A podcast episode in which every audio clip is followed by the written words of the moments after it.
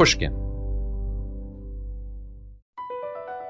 Across America, BP supports more than 275,000 jobs to keep energy flowing. Jobs like building grid-scale solar energy in Ohio and producing gas with fewer operational emissions in Texas. It's and, not or. See what doing both means for energy nationwide at bp.com/investing in America. Chase for Business and iHeart bring you a new podcast series called The Unshakeables. This one-of-a-kind series will shine the spotlight on small business owners like you, who faced a do-or-die moment that ultimately made their business what it is today. Learn more at chase.com/business/podcast. Chase, make more of what's yours. Chase mobile app is available for select mobile devices. Message and data rates may apply. JP Morgan Chase NA, member FDIC 2024, JP Morgan Chase & Co. Residents at Brightview Senior Living Communities enjoy enhanced possibilities, independence, and choice. Brightview Dulles Corner in Herndon and Brightview, Great Falls, offer vibrant senior independent living, assisted living, and memory care services through various daily programs and cultural events. Chef-prepared meals, safety and security, transportation, resort-style amenities, and high-quality care. Everything you need is here. Discover more at brightviewseniorliving.com.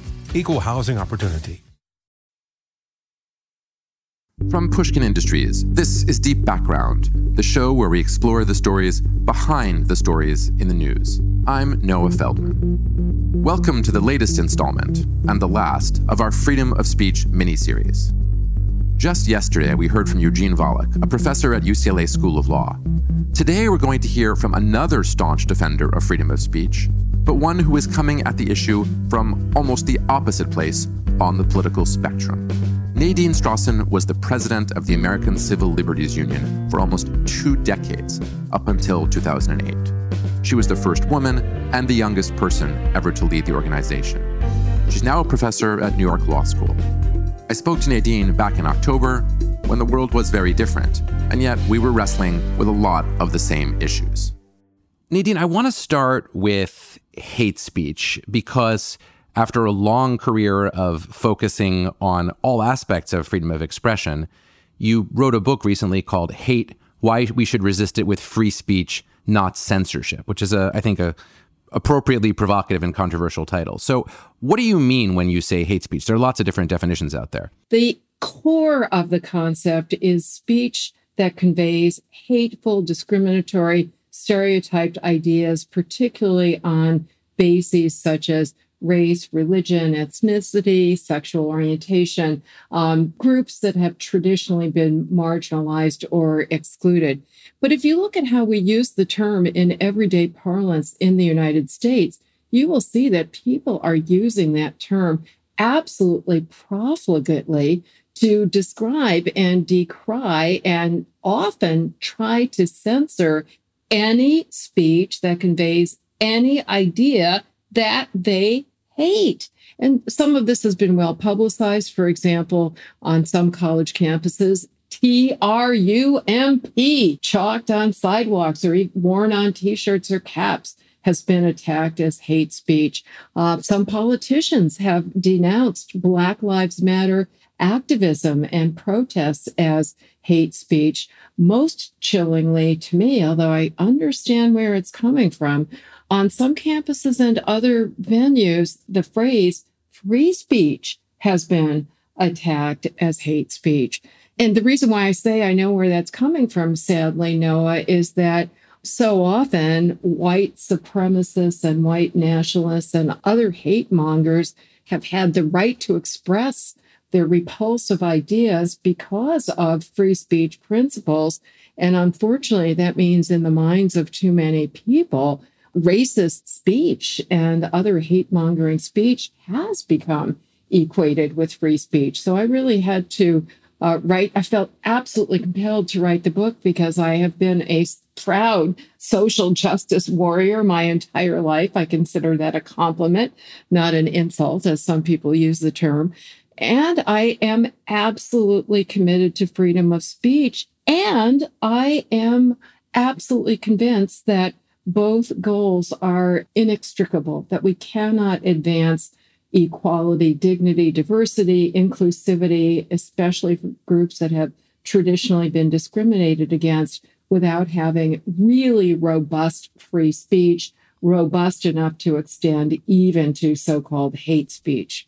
So let's focus then, Nadine, if we can, on what I would consider the hard case, the kind of speech that almost every country that considers itself, roughly speaking, civilized in the world does sanction or outlaw to some degree. Let's call it dehumanizing speech that is directed at traditionally marginalized groups. And I want to ask you, in that, to my mind, somewhat hard case of hate speech, what do you think about the main rationales that are usually used to justify regulation? So the first is that such speech has a tendency to lead to real-world, concrete, physical harm against people from marginalized groups, that it's not enough to only prohibit speech that immediately threatens imminent violence, but that ultimately we need to also think about the downstream effect. You know, when Hitler starts talking, he's not got crowds in front of him immediately about to lynch people, but over time he builds up support through a steady diet of hate. And so goes the argument. We need to nip that in the bud. It'll be too late if we wait until the point that there's an angry crowd. We have to worry about the structural development of dehumanization, because we know, having lived after the terrible 20th century, and we know in the 21st century, we're still encountering genocide. And so the argument goes, we need to limit hate speech to prevent that kind of disaster. What's your primary answer to that charge? Before I answer the question, Noah, I have to stress, because you asked about dehumanizing speech that's targeted at particular groups. And as you adverted to later in your excellent question, certain speech that meets that criterion can and should be punished consistent with First Amendment principles. So if the speech is targeting an individual or a small group of individuals, and if it constitutes intentional incitement of imminent violence, that's likely to happen, that can and should be punished. If it's targeted harassment or bullying, that can and should be punished. If it means to instill a reasonable fear that the audience that's targeted is going to be subject to harm, that is a punishable so-called true threat. So in general, I and others summarize this principle under U.S. law, and by the way, also under international human rights law, as the emergency principle. When the speech presents a direct threat of serious, imminent, specific harm, then it can and should be punished. But I completely agree with you that speech does cause harm, even if it does not satisfy that strict definition, or at least it certainly can potentially cause harm more indirectly and remotely, as you ask in your question. And my reason for opposing censorship is not because I dispute the potential harmful impact of non-punishable hate speech, but rather because I think that censorship is at best an ineffective way to counter the potential harm, and at worst, a counterproductive one. So let's push on that, Nadine. So, let's talk about mitigation. We're not talking about curing the harm. So imagine you have a country, we have a lot of European countries that fit this description today, where there are far-right politicians who are getting more and more votes in each election, and their rhetoric is getting more and more radical. And this time, it's not Jews that they're primarily biased against. Now it's Muslims. It's still an immigrant group. It's still a group that's being labeled criminal and an other. The parallels to, Europe in the 1920s and 30s are obvious. Let's say we want to say, maybe we won't ban all of that speech, but we're not going to let you be elected to the parliament as a party if you advocate expressly racist views. And some European countries have rules like that. And again, this isn't meant to eliminate all racism. It's meant to mitigate the real world effects especially when organized political parties realize that they can gain more votes by using forms of hate speech. I'm assuming that's not okay with you either, even though that's something short of a pure ban, because it is a technique of mitigation, though. The facts that you cite, Noah, actually support my point, because the fact is that those European countries have extremely strict anti-hate speech laws that are very strictly enforced. And they have not prevented the rise of hateful expression by hateful parties that are gaining support among the people. Germany is an excellent case in point. It has the strictest anti-hate speech laws in the world, with the possible exception of some Middle Eastern countries. The laws are extremely strictly enforced. They are enforced against politicians, as well as candidates, as well as elected officials. And as you well know, despite, and some German commentators say because of those laws, that they have spurred the frustration and the anger and the backlash that has fueled the frightening rise of the AfD, the Alternative for Germany, which is an expressly racist party. It got 13% of the vote in the last national election a couple of years ago. And Germany also has had distressing levels of violence against Jews, against Roma, against refugees, to the point that Angela Merkel, for the very first time in German history, actually appointed a cabinet-level minister for anti-Semitism and the head of the largest council of Jewish organizations in Germany, warned Jews that they should not feel safe wearing the yarmulke, the skull cap that some observant male Jews feel a religious obligation to wear in public. Now, I know you can't prove a counterfactual. Maybe the situation would be even worse if Germany wasn't enforcing those laws. You took the words right out of my mouth. I mean, yeah. I unless you can help me on this, I don't think there's any way I could ever prove that. But it's clearly the case that even very strictly enforced laws have not been enough to sufficiently quell the rise of hateful expression and conduct. And the same thing happened in the Weimar Republic, during which Hitler rose to power, and that's often cited as epitomizing this situation, And I agree, as the daughter of a Holocaust survivor, my goodness. If anything could have prevented Hitler from rising to power, I certainly would have been in favor of it. But back then, Germany also already had very strict anti-hate speech laws that were enforced against Nazis repeatedly, and they loved it. It was a propaganda platform for them, an opportunity for them to gain attention that they otherwise never would have, and sympathy they otherwise never would have. And that is the same strategy that's used by hate mongers in this country, Noah. And I don't at all mean to compare them to the Nazis. Thank goodness they're certainly not advocating genocide. But, the Milo Yiannopoulos and the Richard Spencers of this world, other provocateurs revel. And in the online context, Alex Jones, they celebrate when they're subject to attempts to ban or punish them, because they know that gains them attention that they otherwise would not have received. Organizations whose work I generally very much admire, the Anti-Defamation League and the Southern Poverty Law Center, whose mission is focused on countering actual discrimination. They've actually urged college students and others, please resist the temptation to try to deplatform or shout down or shut down or otherwise suppress the voices of those that are trying to convey hateful messages. It may feel very morally satisfying, but it is actually going to do more harm than good. We'll be right back. BP added more than $70 billion to the U.S. economy in 2022. By making investments from coast to coast. Investments like building charging hubs for fleets of electric buses in California and starting up new infrastructure in the Gulf of Mexico. It's and, not or. See what doing both means for energy nationwide at bp.com/investing in America. Small business owners, this one's for you. Chase for Business and iHeart bring you a new podcast series called The Unshakeables. This one-of-a-kind series will shine the spotlight on small business owners like you, who faced a do-or-die moment that ultimately made their business what it is today.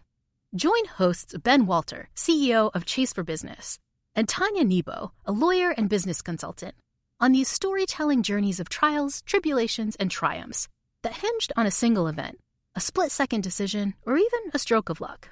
Whether the story is about a warehouse going up in flames or a former partner stealing a whole roster of clients, each episode will showcase the grit, determination, and resourcefulness a small business owner needed to turn a pivotal situation into a springboard for success. Listen to The Unshakables now and learn more at chase.com/business/podcast. Chase. Make more of what's yours.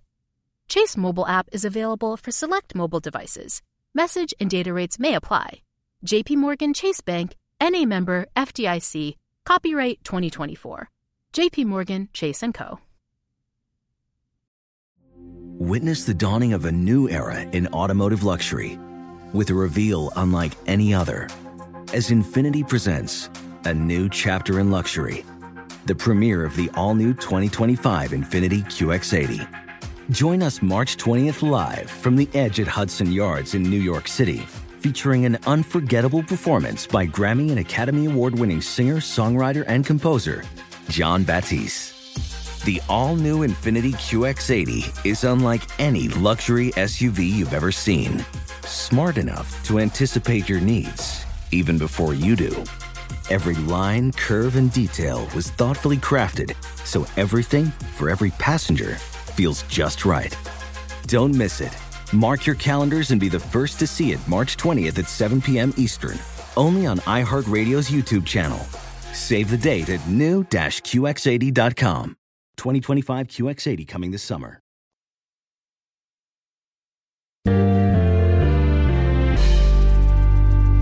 So let me turn now then, Nadine, to the question of social media. And let me try out an argument that I know is not yours, but I believe as a person who's very deeply committed to free speech principles. And it runs something like this.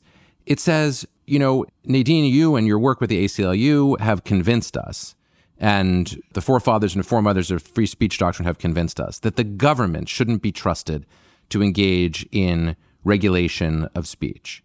But when we turn to the context of social media, the very same First Amendment principles that tell us the government can't regulate also tell us that a private publisher or a private platform is protected by the First Amendment in possessing its own right and authority to make its own decisions about what content it does or doesn't want to allow on its platform, or it does or doesn't want to promote to varying degrees.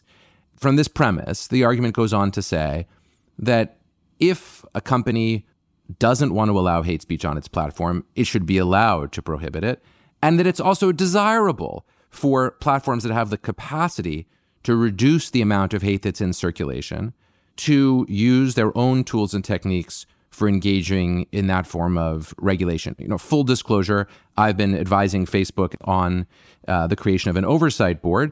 Facebook itself, like all the other major platforms, does limit hate speech on its platform. If that's allowed by the First Amendment, if it doesn't threaten at its core the idea of free speech, because after all, the platforms also have free speech rights, why shouldn't those private actors take a different stance than the government does or should? I completely agree with everything you said until you got to the desirable so-called content moderation by the social media giants, including Facebook. I couldn't agree with you more, Noah, that we have no free speech rights vis-a-vis private sector actors. I, for one, would balk at government trying to rein in what I do believe to be the free speech editorial rights of social media companies, just as I would balk at that power being used for traditional media. Where I part company with you is on the desirability of Facebook using its enormous power. And we'll just use Facebook as an example. But the points I make, I would apply to the companies that have dominant power. As the Supreme Court said in a decision a couple of years ago, they really constitute the major platform now in our society and in our political sphere.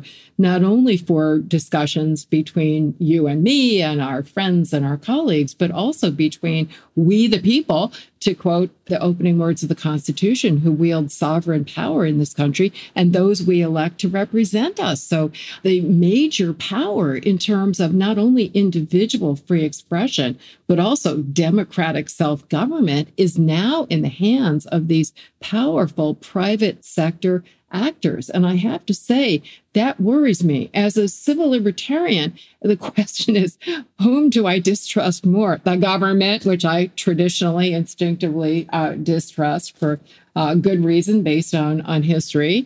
But also, it's hard to trust a powerful private sector entity, no matter how good-spirited the individuals associated with it may be, and no matter how brilliant and, people that they are working with, such as you, Noah, and with your commitment to free speech. Ultimately, they're not accountable to we, the people, but ultimately accountable to shareholders. I guess in the case of Facebook, that means to Mark Zuckerberg, right? And that's worrisome. But that said, I don't think that there is a legal solution of government imposing limits on how Facebook exercises its editorial power. I'll try to remain open-minded. So for me now, the question is, practically speaking, is it in fact desirable for Facebook to try to define and to try to enforce standards against hate speech? And my reason for concluding no, although I will, to the best of my ability, try to be open-minded as new evidence comes in, but I think it is as doomed to be arbitrary at best and discriminatory at worst, as all so-called hate speech, so-called standards have been when enforced by government around the world throughout history. So, Nadine, let me make then a different version of the argument on the other side. So I'm going to begin by conceding to you, I completely agree that if we don't trust government, there's no reason we should trust private corporations. And it doesn't matter how, well-intentioned or ill-intentioned they or their leading shareholders might be. I agree. There's no reason we should trust them. The argument, though, for restricting hate speech on social media, I think, takes seriously your point that increasingly social media is where we go to engage in the civic Republican conversation that we need to run our country. And the argument would be something like this. In order for us to have a collective series of conversations that we need to be a functioning democracy, we need to have some basic guidelines of civility and of not speaking in a way that shuts up other people.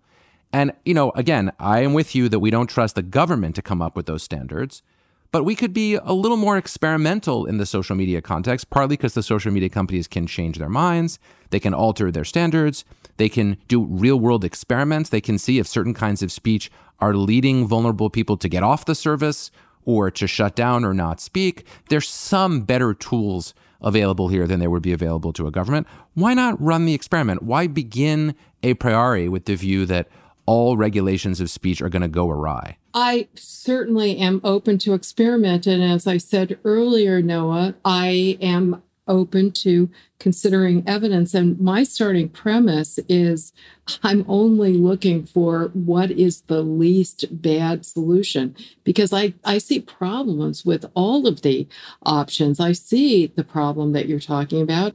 I associate myself very much with a number of reports that have been done on these issues by PEN America, the organization that represents writers, including journalists, and very much advocates free speech. And a couple of years ago, PEN did a handbook for writers and bloggers and journalists about the hazards of being on social media, trolling and doxing and harassment. And they did a survey of their members, which showed that people were being driven off and ceasing. Journalists were stopping.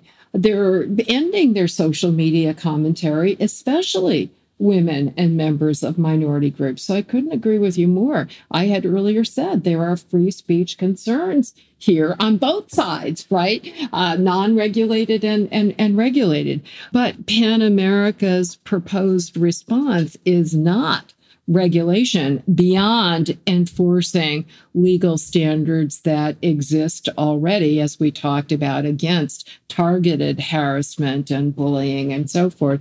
But beyond that, PEN America was advocating a series of free speech type responses, including by publishers, by editors, by friends and colleagues, and in addition to experimenting with content moderation. And, you know better than I do that Facebook wasn't always trying to restrict hate speech. So it also wasn't an a priori assumption that there would be content regulation, including of hate speech on these social media companies. And I know that Facebook and the others are experimenting with different definitions and different ways of enforcing the definitions and so forth. So I do appreciate that open-mindedness and experimentation. But also in the spirit of experimentation, I have read with great hopefulness about efforts that have been funded by Facebook and other social media giants for how can we harness the power of social media to promote counter speech of various types that will be another way of countering the potential adverse impact of hate speech, rooting people toward affirmative information that will counter the statements that are being made by hate mongers, providing support for people who are disparaged by hate mongers, and so forth. Yeah, that seems like a potentially promising direction. So let's talk then about trends. And here I want to ask you a question that's maybe a tiny bit impolite. You're a self-described social justice warrior, and you also simultaneously are deeply committed to freedom of expression.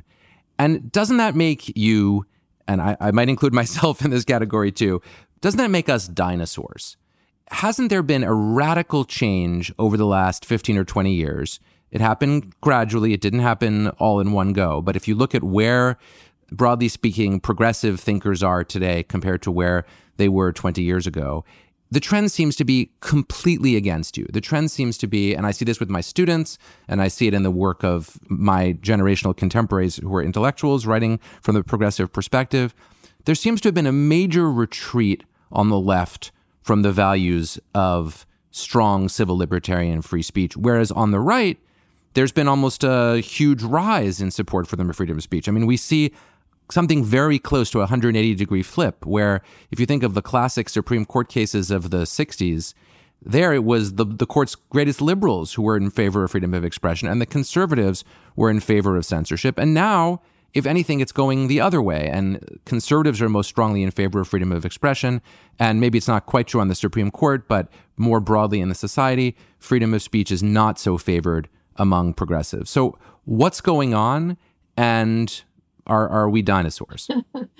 I disagree with the factual generalizations to this extent, Noah, that I read every survey and they're, to me, inconclusive and do show that depending on what the subject is, you get self-described liberals and progressives who are against censorship or for it. And the same is true for self-described conservatives. And in fact, I think this situation throughout my entire adult lifetime, and I'll pull the age rank on you, I've been in the trenches probably for a couple more decades. In the early 1980s, Nat Hentoff, who was very active with the ACLU, a journalist, wrote a book whose title I think said it all. It was Freedom of Speech for Me, but Not for Thee, How the Left and Right Are Relentlessly Censoring Each Other.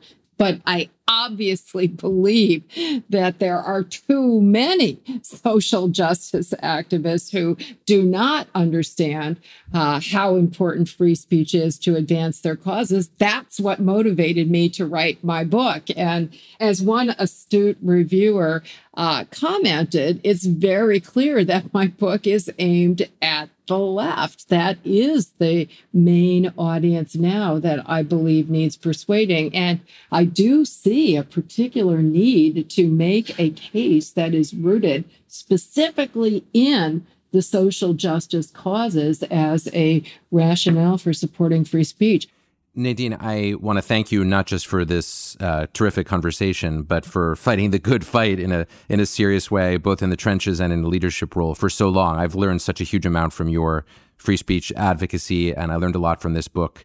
And I hope we can keep on talking about these really important issues. I guess that's the whole point of free speech, right? To discuss the idea as long as we want and for as much time as we want and hope that we get it right eventually. And right back at you, Noah. Thank you so much for your work, including doing your best to preserve a wonderful free speech environment on Facebook. Let's hope so. Thanks a lot, Nadine. Take care.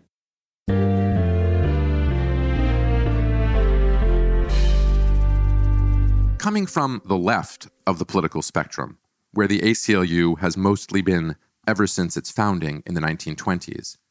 Nadine Strossen offers a vision of free speech that's grounded in a deep skepticism and distrust of who controls the government, and therefore of what will happen when speech gets regulated. It's in the DNA of Nadine's view to believe that the government is not likely to serve the interests of the dispossessed, of minorities, or of those who lack power in the society. She therefore thinks that any time we have limitations on speech from the government, and indeed she goes further and says any time even private entities like social media companies limit freedom of speech, the results are likely to be, roughly speaking, statist, to serve the interests of power, and not to serve the interests of the powerless. Nadine's perspective is to some degree at odds with the views of many younger left liberals, many of whom believe that free speech has ultimately come to be used as a tool to help powerful forces, rather than functioning as a tool to protect the alternative and dissenting views of minorities and the powerless. This is a difficult question and a hard problem to solve because it depends on different people's predictive assessments of what's actually going on in the world and what might go on in the world if trends continue.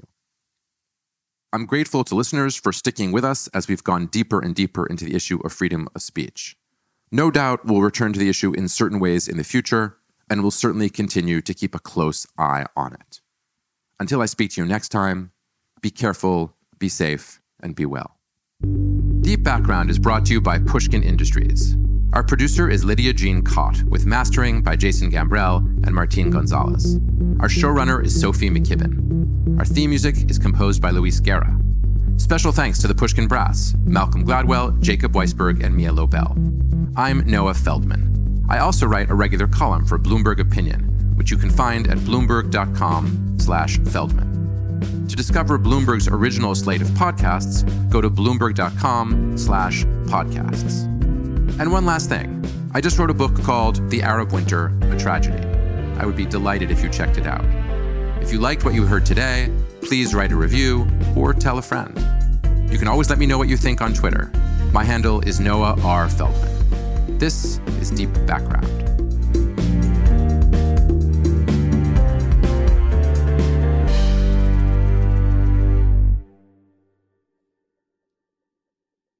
Infinity presents a new chapter in luxury, the premiere of the all-new 2025 Infinity QX80, live March 20th from the Edge at Hudson Yards in New York City, featuring a performance by Jon Batiste. The all-new 2025 Infinity QX80 is an SUV designed to help every passenger feel just right. Be the first to see it March 20th at 7 p.m. Eastern, only on iHeartRadio's YouTube channel. Save the date at new-qx80.com. Don't miss it. 2025 QX80 coming this summer. Does money stress you out? Let Facet flip your financial chaos into clarity. Finding Facet immediately put us at ease. Facet's innovative approach to financial planning ensures your money works as hard as you do, enabling members to experience the joys of having your finances in order. And that makes us Facet for life now, I guess. Visit Facet.com, F-A-C-E-T.com to learn more. This ad is sponsored by Facet. Facet Wealth is an SEC-registered investment advisor. This is not an offer to buy or sell securities, nor is it investment, legal, or tax advice. These testimonials are from current Facet members who are not compensated. All opinions are their own and not a guarantee of a similar outcome. Residents at Brightview Senior Living Communities enjoy enhanced possibilities, independence, and choice. Brightview Dulles Corner in Herndon and Brightview, Great Falls, offer vibrant senior independent living, assisted living, and memory care services through various daily programs and cultural events. Chef-prepared meals, safety and security, transportation, resort-style amenities, and high-quality care. Everything you need is here. Discover more at brightviewseniorliving.com. Equal housing opportunity.